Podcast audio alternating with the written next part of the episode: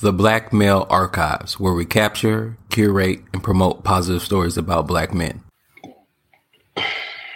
All right, welcome back to the Black Male Archives. I am your host, Rodney Freeman, and we have with us John. John, how are you doing today? I'm doing fine, Rodney. How are you doing, sir? Good. I'm doing good. I'm doing good. We met at the Charleston Black Ink Book Festival, and um, I read your book. Uh, I didn't read the book, but I read, you know, the the background about your book, and um, I wanted to to kind of connect with you so we can get more and hear more about your story. Uh, so and so the listeners can hear about your story as well. So, um, sure. if if you can tell the listeners where you from and uh, the name of your book. Okay, good. Again, my name is John uh, Prioleau. I'm from Charleston, South Carolina. And uh, what inspired me to uh, write this book is because I see a lot of our African American males. Um, they actually uh, went through uh, went through the uh, I guess uh, basics of public school and there's a lot of them that do not go to college. A lot of them do not um, enter the military, and sometimes it's difficult finding a job. Um,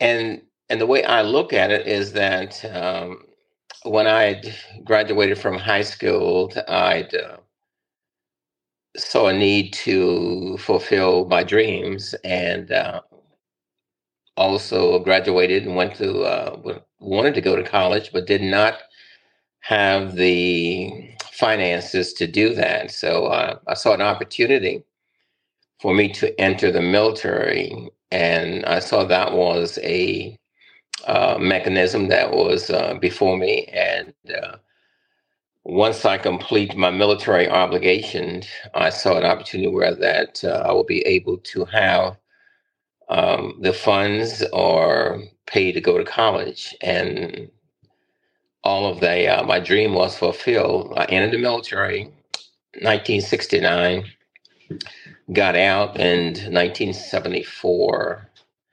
And very fortunately, I was able to find a job four days after I got out of the military in the job that I wanted, which is actually law enforcement. Uh, Okay. My first dream was to become a highway patrolman.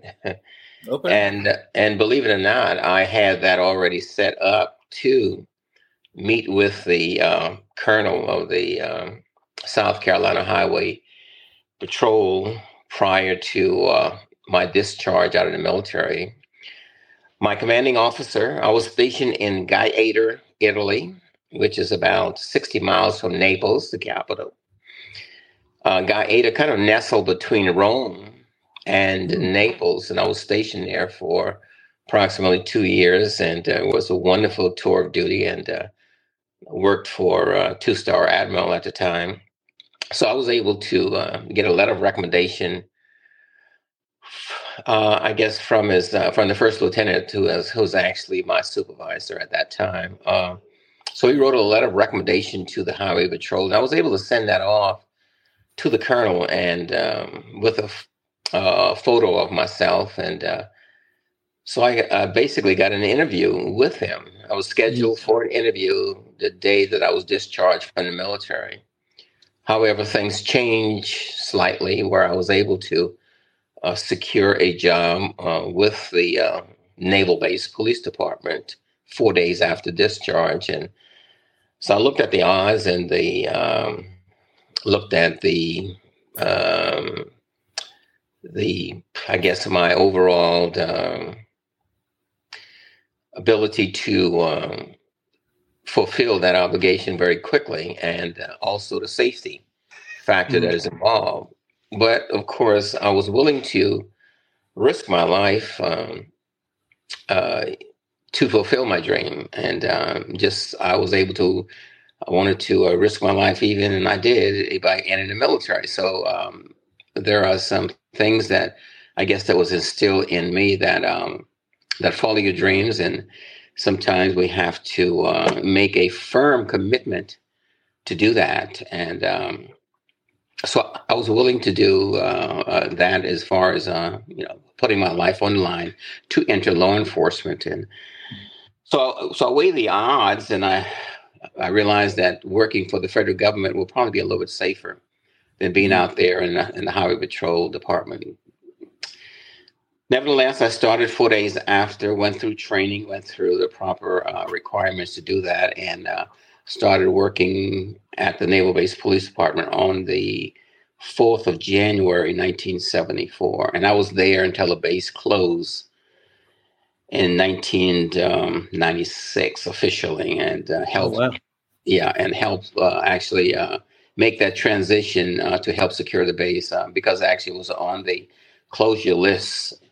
Uh, at that particular time, the U.S. was actually um, closing a number of different bases, and mm-hmm. Charleston just happened to be on the on the slate for closure, and it finally did in 1996.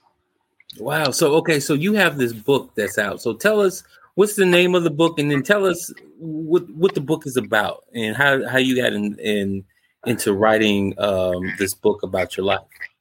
Sure. Yes, uh, I've always wanted to um, to do something like that, uh, but did not have the time nor the finances to pursue that. Uh, but after I retired uh, from several jobs, I was able to devote the time to uh, writing the book, putting it everything together. I've always had the materials because I knew exactly what I wanted to do, and uh, so I was able to save all of my documents on the on the computer. And uh, once I was ready, I was able to move forward and do that. And the purpose of me writing the book is because although um, life was not hard, but um, somewhat of a challenge because of that particular time, um, and also from, uh, I guess, from the South and uh, you know, a young man growing up and um, wanted to pursue a career in law enforcement and also to make the best out of what was before me. And um, so everything that I'd uh, um, dreamed about and put forth a, a lot of uh, my thoughts and uh, desires into that and hard work and and the education that I was able to uh, that the government was able to pay for my education. I I did enter college, Trident Technical College, and I graduated from there. From there, I went to uh, Baptist College at that particular time. I attended Baptist College and wanted to enter the ministry. So I took some courses and I uh, went there for approximately one year. And I transfer, transferred those uh, curriculums and uh, those subjects to Cummins Theological Seminary, which is actually in Summerville. And that's as a seminary that I'm actually associated with my church that I that I um, that I'm a part of here in Charleston, South Carolina. That I was actually attending uh, the Reformed Episcopal Church ever since I was a young man. Uh, got confirmed and then went into the military, but returned back later and started attending the same church, the uh, Reformed Episcopal Church. Uh, so I entered college, graduated, and then uh, I wanted to give the young man an avenue of um, of or their finances, taking care of themselves, not only themselves personally, but but also their family as well. And if they decide to uh, to get married and start to uh, start a family, they would have the revenue and and have a way of uh, uh, taking care of themselves financially and be very successful in doing that. And that's what I did. I did it basically the hard way, but it was fair and it was honest, and uh, and certainly it's it was uh, uh, very f- fruitful for me. And uh, and uh, while working at the Naval Base Police Department, I was able to graduate uh, um, to achieve the level as chief of police within ten years. From day one, from 1974 up until 19 uh, 10 years later, I was able to um, to uh, acquire the position of chief of police, and the first first African American uh, black to uh, reach that level. And uh, and the youngest, I was only 34 years of age when I was oh wow. I, selected as chief of police, and, and that's how sincere and dedicated I was because I applied every possible means, every all of my thoughts uh, and and education because I wanted to um, do the best job I possibly could on the job itself. Uh, and uh, and once I got on the job, I I realized how some of my counterparts, some of my coworkers, was actually being promoted, and I wasn't at that particular time. And and I saw that they uh, applied for the detective department. And being a detective, I saw that um, they were being promoted uh, at a rapid pace, more so than the just a regular patrolman. So, so I pursued that and uh, w- went to the chief one day and said, uh, "I would like to become a, a detective, uh, investigator."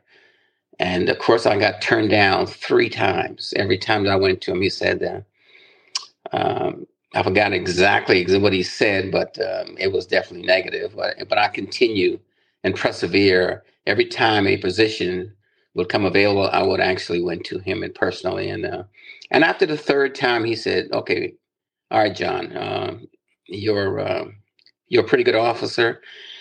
And he said, "The next position that comes available, that I will give you an opportunity to do that." And he did.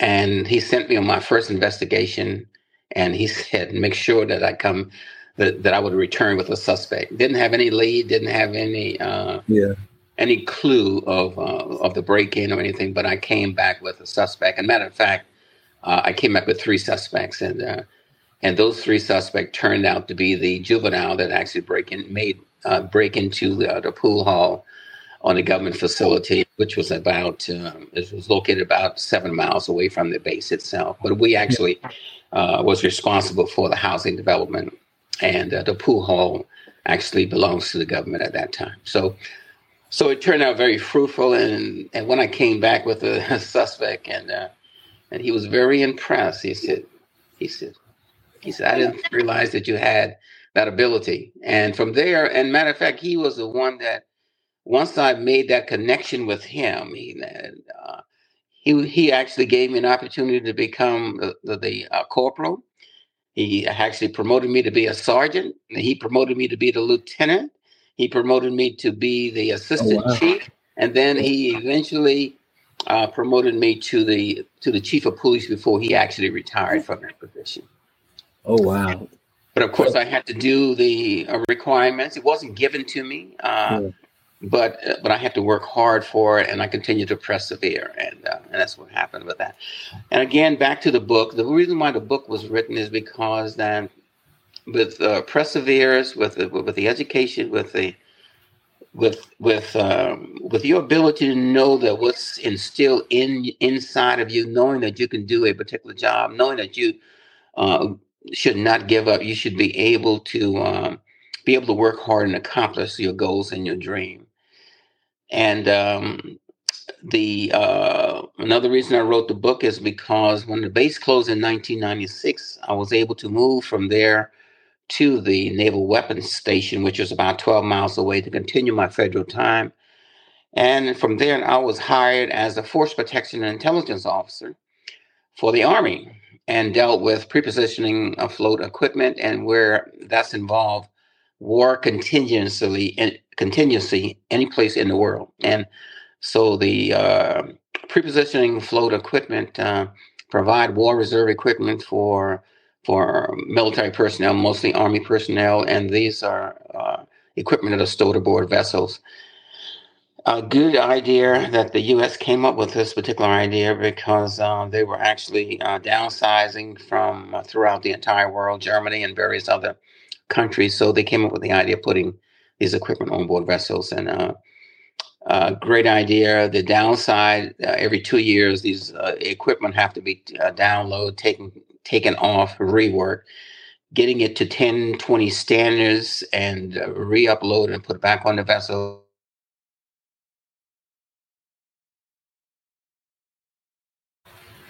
Sails to some strategic area until in time of war.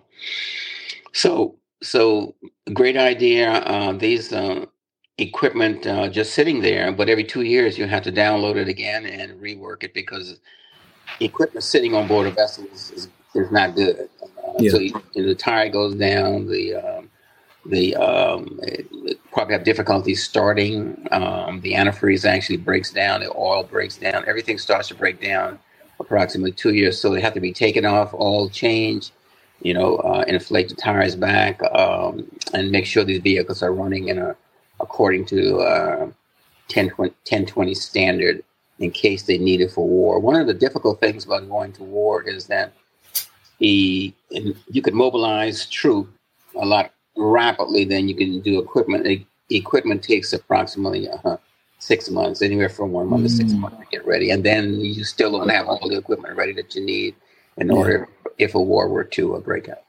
Again, uh, back to the book. The reason why that I wrote the book is because after 37 and a half years with the federal government, I was able to retire. And I was only uh, 54 years of age. But during the interim, um, when I got out of the military, I was only 23, 24 years of age. And after working diligently for the government for the first two, a year and a half, I was able to build my house. So I was able to build my home that, and I'm still in that home today from the ground up. At I was about 26 years of age when I started building that house. And yeah.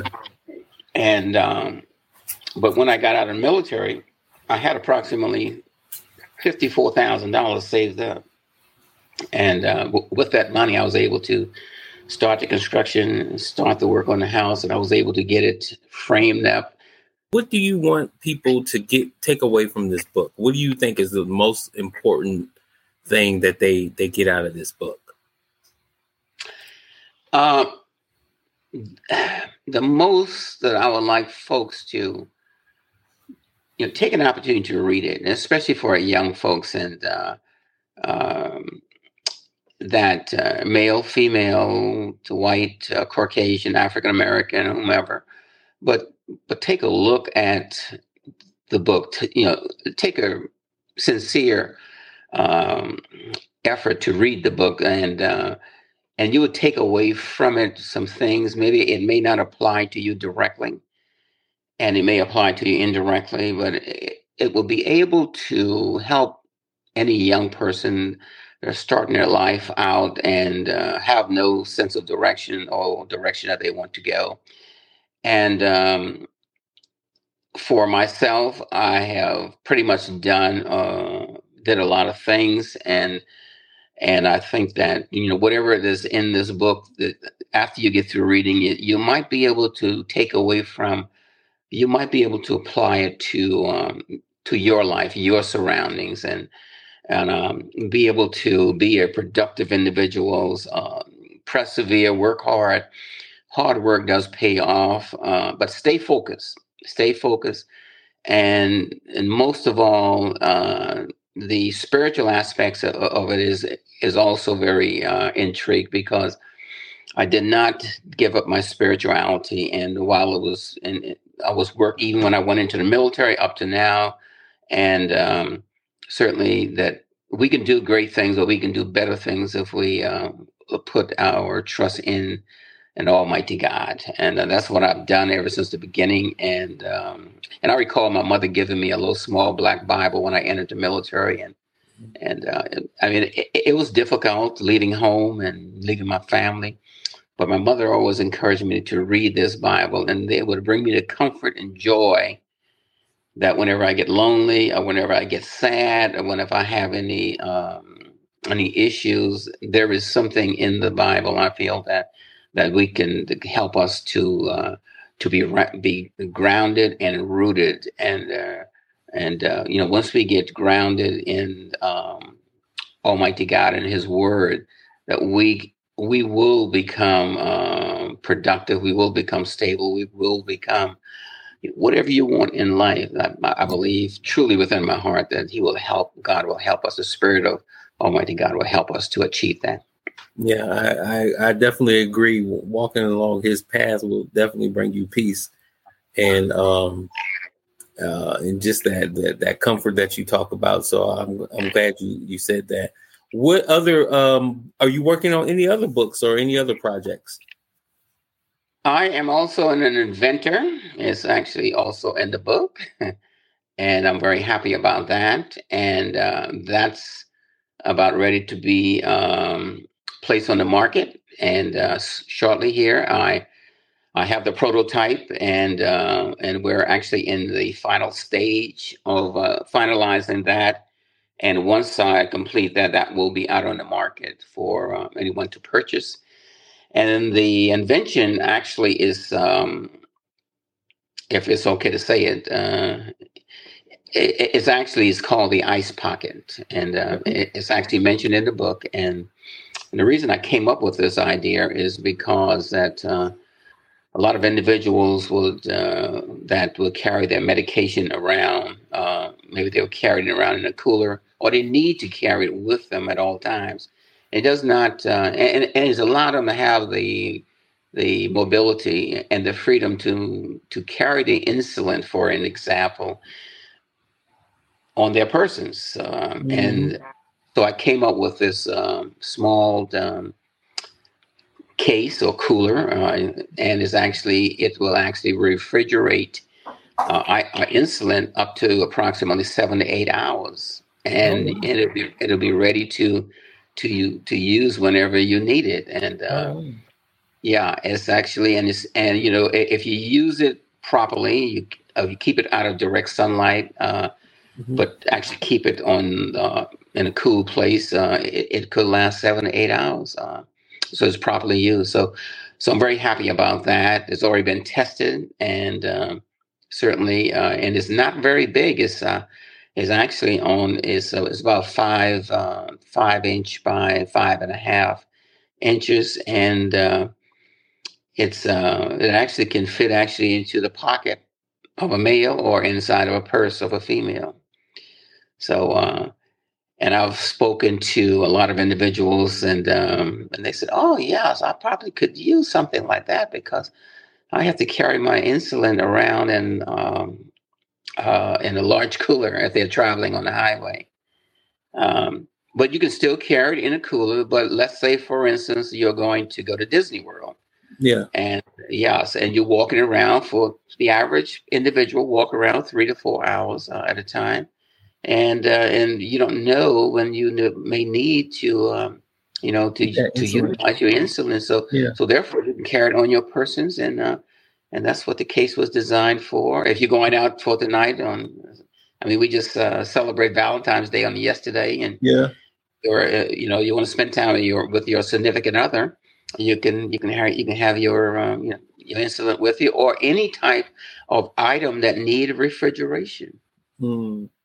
That's cool. That's really cool. That's I'm I'm definitely gonna be looking for that. Um, uh, you know, I, I I think that's awesome. That you know because I I my mom, um, well not my mom, my my grandmother uh uh took insulin, and I remember I remember her. You know, we would definitely if we were out somewhere, we would have to come home and and get the insulin out of the refrigerator after several hours or whatever if she needed it. We couldn't at that point. That was this was back in the what the late eighties, early nineties or whatever. So right. you know, but you know, yeah, you make you make a really good point. You know, when you're especially like yeah, if you're at a theme park and you're just out and about for the day, you do mm-hmm. need that on you. So I think that's I I, I definitely yeah. want to circle back with you once it gets released and everything, and, and have us uh, just talk about that because you know that is one of the good things about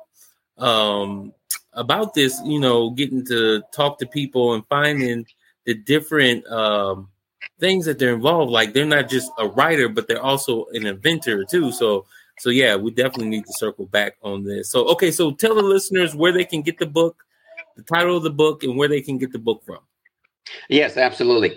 Uh, the book is now listed on Amazon, and uh, you just go directly to Amazon, type in my name, John Prioleau, P R I O L E A U, and my book should and it will pop up, and uh, uh, and it says, "If I can do it, you can do it also, but better."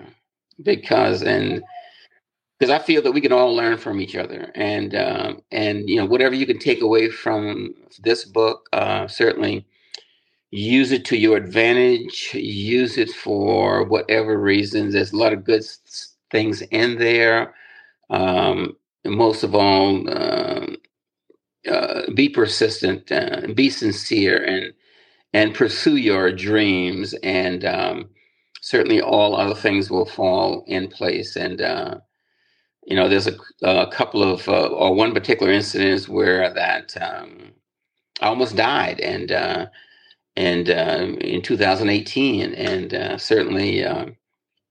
My faith brought me through, and certainly that's in the book as well and uh, and I put all my faith and trust in God. So, um, and maybe you don't believe in God, or maybe you don't believe in the supreme being or high being. Then, then that's your choice. That's fine. Uh, but but certainly we all believe in something. So, uh, um, but um, yep. put your faith and trust in Almighty God, and uh, you can't go wrong. You're right about that, and that's a good note for us to end on. And I'm glad we're talking about this. And I know this will reach some young people. I, I think this is going to be good for them to hear. So, John, John Prioleau, thank you for you being on the Black Male Archives, where we capture, curate, and promote positive stories about Black men, which you are one of. Thank you for being on the podcast. Thank you very much for this opportunity. And, uh, certainly, hopefully, I can be able to shed some light in somebody's life and just make it a lot brighter. And um, and I'm also a, um, of course, an ordained minister as well, and uh, that's in the book. And uh, and right now, I'm I'm serving as an on a voluntary basis. I'm serving as a coastal crisis chaplain, and uh, in the Charleston area, and where I will actually respond to crisis here in the Charleston area, and that's for to for any uh, first responder or law enforcement officer that got slayed in the line of duty, and you know we're there to assist with, with uh, their them and also their family as well, because I certainly believe in, in, giving back to the community, and this is what I do, and uh, and I've been a part of the coastal crisis chaplaincy here in the Charleston area for approximately twenty nine, almost thirty years. Wow. Oh wow, man, that's that is awesome. So, man, thank you so much for this. And also, we want to follow back, uh, circle back with you so we can uh, talk to you about about the invention. What is the name of the invention? Did you did you give it a name? Yes, it's called the Ice Pocket. The ice pocket. Okay, yeah, we'll circle back about the ice pocket and uh, also talk about um, you being a minister too. So we'll circle back with you. So thank you again sure, for being absolutely, on the podcast. Absolutely, I love talking about the Lord and, and my life and and the inspiration of the uh, Holy Spirit, and uh, certainly um, it's done wonders for for me, for myself, my family, and um, certainly my kids. Uh, um, actually growing up knowing Almighty God. So uh, yes, I'll be happy to talk about it. Awesome, awesome. All right, sir. Well, you have a good night. Take care and God bless you. Same to you. All right, bye. Bye.